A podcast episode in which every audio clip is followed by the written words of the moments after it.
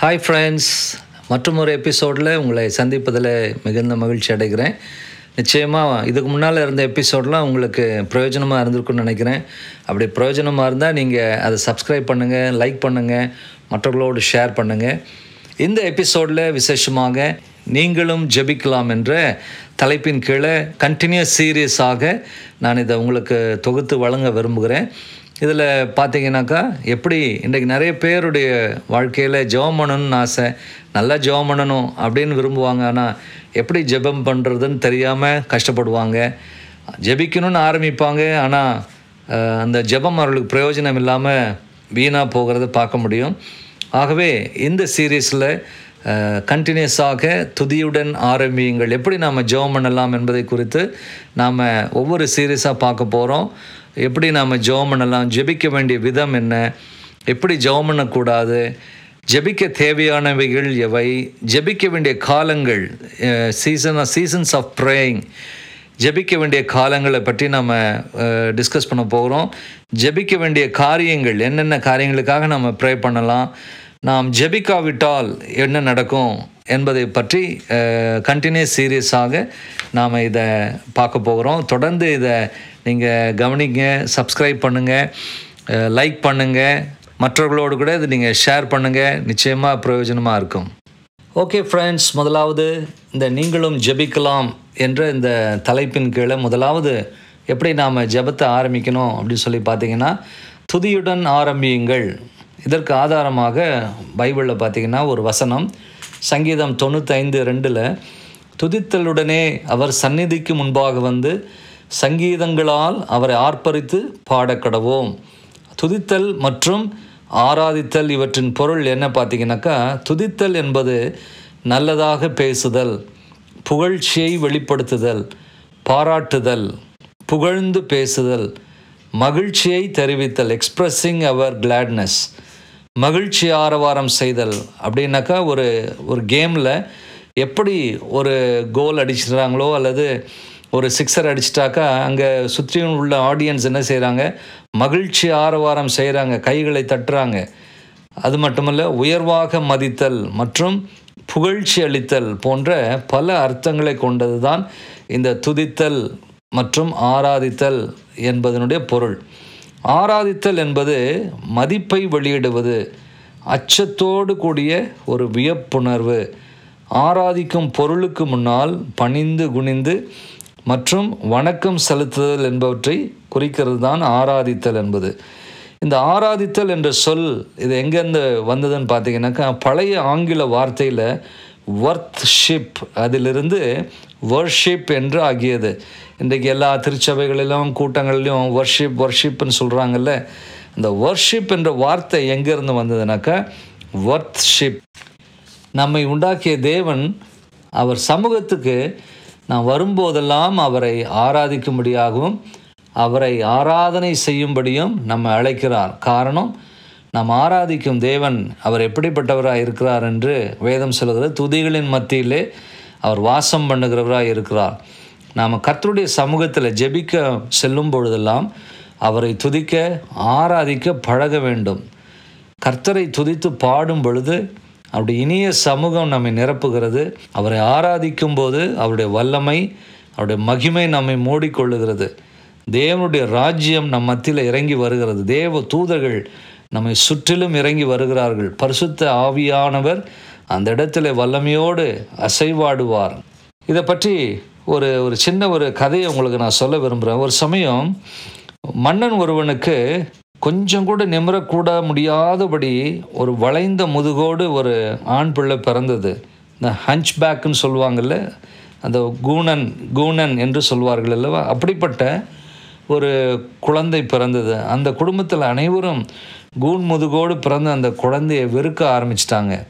அக் அந்த குழந்தையை பராமரிப்பதற்காக அந்த மன்னன் என்ன செய்தானா ஒரு சில மெய்ட் சர்வண்ட்டை வச்சு அந்த குழந்தையை ஒரு தனியான ஒரு அரண்மனையில் வைத்து யாரும் காணாத வண்ணம் அந்த அரண்மனையிலே அவன் வளர்த்து வந்தான்.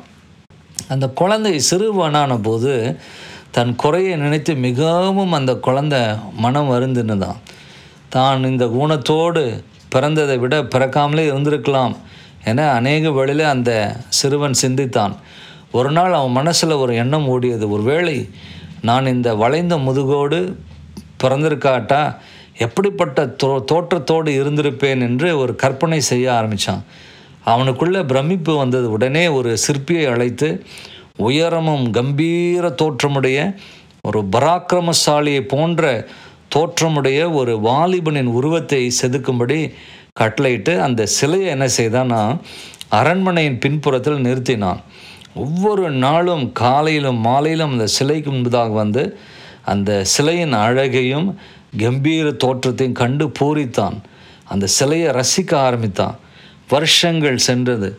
அவனை பராமரித்து வந்த அவனுடைய தாதி அந்த சிறுவனுடைய சரீரத்தில் மாறுதல் ஏற்படுவதை கவனிச்சாலாம் அந்த சிறுவனுடைய வளைந்த முதுகு கொஞ்சம் கொஞ்சமாக நேராக நிமிர்ந்து வருவதை கண்டான். அது மட்டுமல்ல அந்த சிறுவன் வாலிப பருவத்தை அடைந்தபோது அந்த சிலையைப் போலவே கம்பீர தோற்றத்தோடு அவன் மாறினான் என்று நான் வாசித்தேன். ஆகவே தான் பாருங்கள் நம்ம கர்த்தரை ஆராதிக்கும் போது கர்த்தரை துதிக்கும் போது அவருடைய அழகை ரசிக்கும் போது அவருடைய சாயல் நமக்குள்ளாய் உருவாகிறது. அவருடைய பரிசுத்தம் நமக்குள் உருவாகிறது. அவருடைய தெய்வீக குணங்கள் the divine and attributes of god அது நமக்குள்ளே உருவாகுகிறது. அவருடைய வல்லமை மகிமை நமக்குள்ளாகவே தங்கிவிடுகிறது. நம்முடைய ஜீவியமே மாறிவிடுகிறது. நம்முடைய பழைய மனித சுபாவங்கள் நம்மை அறியாமல் நம்மை விட்டு விலகி போகிறது.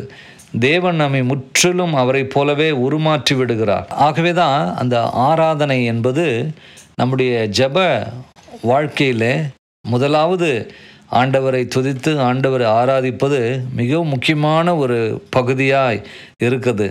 சரி ஏன் நாம் தேவனை ஆராதிக்க வேண்டும் என்று நாம் பார்த்தோம்னா முதலாவதாக சங்கீதம் நூறு மூன்றாம் வசனத்தில் முதலாவது அவர் நம்மை சிருஷ்டித்த சிருஷ்டி கர்த்தர் எனவே நாம் அவரை ஆராதிக்கணும். கர்த்தரே தேவன் என்று அறியுங்கள்.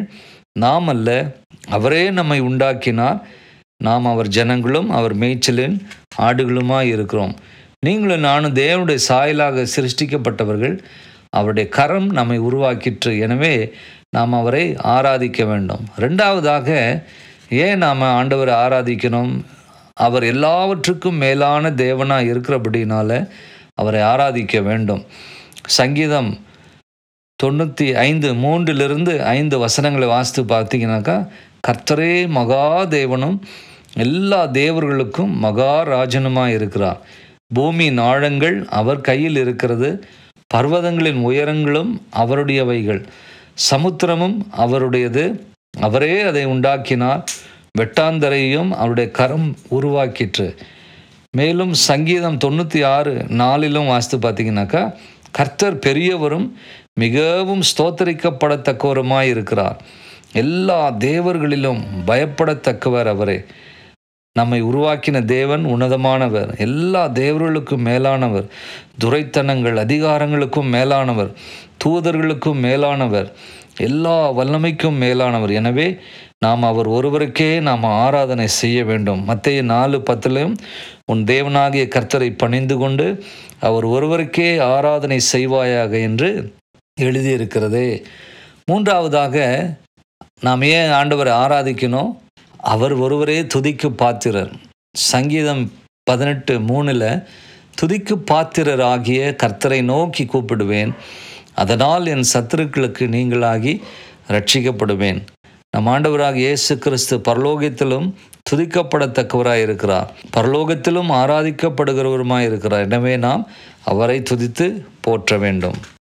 இப்போ நாம் எப்படி நாம் கர்த்தரை ஆராதிப்பது என்பதை குறித்து நாம் கொஞ்சம் பார்க்கலாம். முதலாவது என்ன செய்யணும்னா துதித்து பாடுங்க. சரியா? துதியினால் கர்த்தரை நாம் தொழுது கொள்ள முடியும். துதிப்பது என்றால் கர்த்தரை துதித்து பாடுவதாகும். அவர் செய்த மகத்துவமான காரியங்களை பாடலாக பாடுவது. அவர் செய்த நன்மைகளை நினைத்து பாடுவது. இன்றைக்கு அநேகருக்கு பாடுவதுனாலே கஷ்டம். நான் எப்படி பாடுறது? எனக்கு அந்த அளவுக்கு குரல் வளமில்லை அப்படின்னு சொல்லுவாங்க. தேவன் இவைகளெல்லாம் எதிர்பார்ப்பதில்லை. தகப்பன் தன் பிள்ளை பாடுறத ரசிக்கிறது போல நம் ஆண்டவர் இயேசுவும் நாம் அவரை துதித்து பாடும்போது நம்முடைய பாடலை கேட்டு அவர் மகிழ்ச்சி அடைகிறார். யாத்திராகமும் பதினைந்தாம் அதிகாரம் ஒன்றிலிருந்து பத்தொன்பது வசனங்களை வாசித்து பாருங்கள் அங்கே மோசையும் இஸ்ரவேல் புத்திரரும் என்ன செய்தாங்க? கர்த்தர் எகிப்தியரை சமுத்திரத்தின் நடுவே கவிழ்த்து போட்டு இஸ்ரவேலரை எகிப்தியரின் கைக்கு தப்புவித்து ரட்சித்ததினால் கர்த்தரை புகழ்ந்து பாடலாக துதித்து பாடினார்கள். மேலும் ஒன்று சாமுவேல் ரெண்டாம் அதிகாரம் ஒன்றிலிருந்து பத்து வசனங்களை வாசித்து பார்ப்பீர்களானால் அன்னாள் ஜெபம் பண்ணி தேவனை புகழ்ந்து அவரை பாடி துதித்தாள். ஆம் கர்த்தரை துதித்து நாம் பாடும்போது அவருடைய நாமத்தை அவருடைய செய்கைகளை நாம் என்ன செய்கிறோம்? பிரஸ்தாபமாக்குகிறோம். ரெண்டாவது எப்படி கர்த்தரை ஆராதிப்பது? நன்றி சொல்லுத்துங்க நன்றி சொல்வது என்பது அது ஒரு விதமான ஒரு ஆராதனை. கர்த்தருக்கு செய்கிற ஒரு ஆராதனை. தாவிது கர்த்தர் தனக்கு நன்மை செய்தபடியால் பாடுகிறாராம் பாருங்க. சங்கீதம் நூற்றி பதினாறு பன்னெண்டு பதிமூணில் கர்த்தர் எனக்கு செய்த எல்லா உபகாரங்களுக்காகவும் அவருக்கு எண்ணத்தை செலுத்துவேன். ரட்சிப்பின் பாத்திரத்தை எடுத்துக்கொண்டு கர்த்தருடைய நாமத்தை தொழுது கொள்வேன் நம்முடைய வாழ்க்கையில் கர்த்தர் செய்த நன்மைகளையும் உபகாரங்களையும் நாம் மறவாதபடி எச்சரிக்கையாக இருக்க வேண்டும். இன்றைக்கு அநேகர் கர்த்தர் செய்த அற்புதங்களை சாட்சியாக சொல்வதற்கு பயப்படுறாங்க தயங்குறாங்க. இந்த காரியத்தை தானே செய்கிறார். இதை எப்படி மற்றவர்களுக்கு முன்பாக சொல்வது என வெக்கப்படுறாங்க. ஆண்டவர் நமக்கு செய்த சிறிய காரியங்களாக இருந்தாலும் பெரிய காரியங்களாக இருந்தாலும் அதை நாம் மறவாதபடி அவருக்கு முழு இருதயத்தோடு நன்றி செலுத்தும் போது நம் வாழ்க்கையில் அதிசயமான பெரிய காரியங்களையும் செய்து நம்ம என்ன செய்வார்? ஆண்டவர் சந்தோஷப்படுத்துவார். சங்கீத நூற்றி மூணை வாசித்து பாருங்க. அங்கே தாவீது தன் ஆத்துமாவை பார்த்து பேசுகிறார் என் ஆத்துமாவே கர்த்தர் செய்த உபகாரங்களையும் மறவாதே. ஆம். ஆண்டவர் நமக்கு கொடுத்த ஜீவன் பலன் சுகம் வருமானம் உணவு உடை நல்ல குடும்பம் நல்ல பிள்ளைகள் நல்ல மனைவி நல்ல கணவன் ஆரோக்கியமான வீட்டிற்காக பாதுகாப்பிற்காக எல்லாவற்றுக்காகவும் நாம் ஆண்டவருக்கு நன்றியுள்ளவர்களாக இருக்க வேண்டும். லூக்கா பதினேழாம் அதிகாரம் பன்னெண்டு முதல் பத்தொன்பது வரையிலான வசனங்களை வாசித்து பாருங்க. அங்கே குஷ்டரோகமுள்ள மனுஷர்கள் பத்து பேர் இயேசுவிடம் வந்து சுகமடையும்படி வேண்டிக் கொண்டார்கள். இயேசு அவர்களுக்கு பிரதியுத்தரமாக நீங்கள் போய் ஆசாரியர்களுக்கு உங்களை காண்பீங்கள் என்றார். அந்தப்படி அவர்கள் போகையில் பத்து பேரும் சுகமானார்கள். ஆனால் அவர்களில் ஒருவன் மட்டும் தான் ஆரோக்கியமானதை கண்டு திரும்ப வந்து உரத்த சத்தத்தோடு தேவனை மகிமைப்படுத்தினான். அப்பொழுது இயேசு என்ன கேட்டார் அவனை நோக்கி சுத்தமானவர்கள் பத்து பேர் அல்லவா? மற்ற ஒன்பது பேர் எங்கே? என்று கேட்டார். அந்த ஒன்பது பேரும் நன்றியற்றவர்களாக தங்கள் வழியே போயிட்டாங்க. ஒருவன் மாத்திரம் இயேசுக்கு வந்து அவன் நன்றி சொன்னான். ஆமாம் அருமையானவர்களே நாம் தேவனிடத்தில் ஜெபித்து பெற்றுக்கொண்ட ஆசீர்வாதங்களை நினைத்து நாம் நன்றி செலுத்த வேண்டும் என்று நமது ஆண்டவர் இயேசு எதிர்பார்க்கிறார்.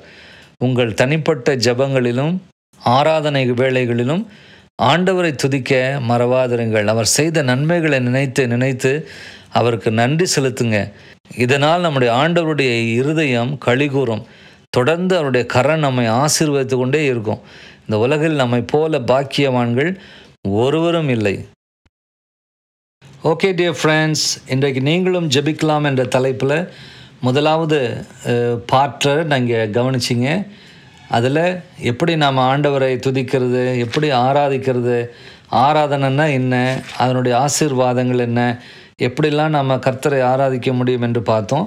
தொடர்ந்து அடுத்த எபிசோடில் ஜபத்திற்கு தேவையான காரியத்தை நான் உங்களோடு பகிர்ந்து கொள்ள விரும்புகிறேன் தொடர்ந்து நீங்கள் அடுத்த சீரியஸை நீங்கள் கேட்குறதுக்கு இது சப்ஸ்கிரைப் பண்ணுங்கள் லைக் பண்ணுங்கள் மற்றவர்களோடு கூட ஷேர் பண்ணுங்கள் thank you and god bless you